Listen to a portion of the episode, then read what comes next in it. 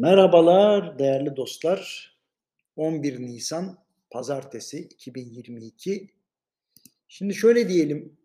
Rusya'nın en önemli bankalarına yaptırım uygulanmaya başlandı.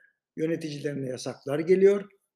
Bu arada Amerika, Putin, üst düzey görevliler ve ailelerine yeni yaptırımlar açıkladı.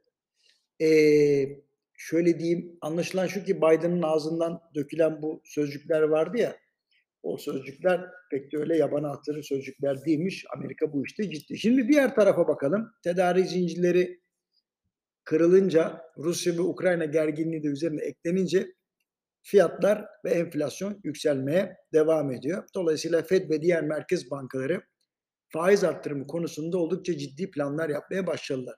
Bu durumun büyüme oranları üzerinde olumsuz tesirde bulunacağı aşikar ancak ülkelerin büyük bir kısmı beklenenden daha yavaş büyümeyi kontrolden çıkan bir enflasyona göre tercih edilir buluyorlar. Yani bir anlamda hastanın vücut fonksiyonlarını yavaşlatarak ateşini düşürmeye çalışmak gibi. Elbette Amerika'nın ara seçimleri yaklaşırken ekonominin yavaşlaması Biden ve demokratlar için iyi haber değil. Ancak Fed üyeleri ses tonlarını sertleştirdiler ve faiz adımlarını daha büyük ve beklenenden daha fazla atarak gerçekleştirecekmiş gibi gözüküyorlar. Bu durumda küresel olarak finansman maliyetlerinde hızlı bir yükseliş gerçekleşecek. Şimdi Türkiye'ye dönelim. Türkiye'de yıl sonu enflasyon beklentisi %50 civarında ve %14 politika faizi ve %20 civarındaki piyasa faiziyle yaklaşmakta olan dalgaya göğüs germek pek mümkün gözükmüyor.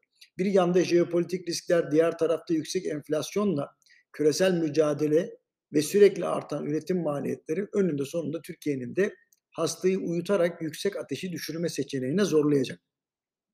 Bu durumda şu anda ticaret erbabının ya da bireylerin yüksek olarak tarif ettiği faizler gelecekteki muhtemel faiz oranlarıyla kıyaslandığında çok ucuz kalabilir. Maalesef, maalesef gidişatın bana verdiği intiba bu.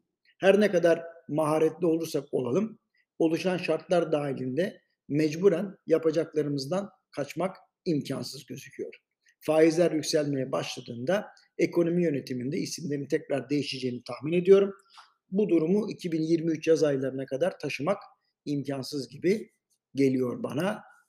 Kolaylıklar diliyorum, iyi bir hafta diliyorum size.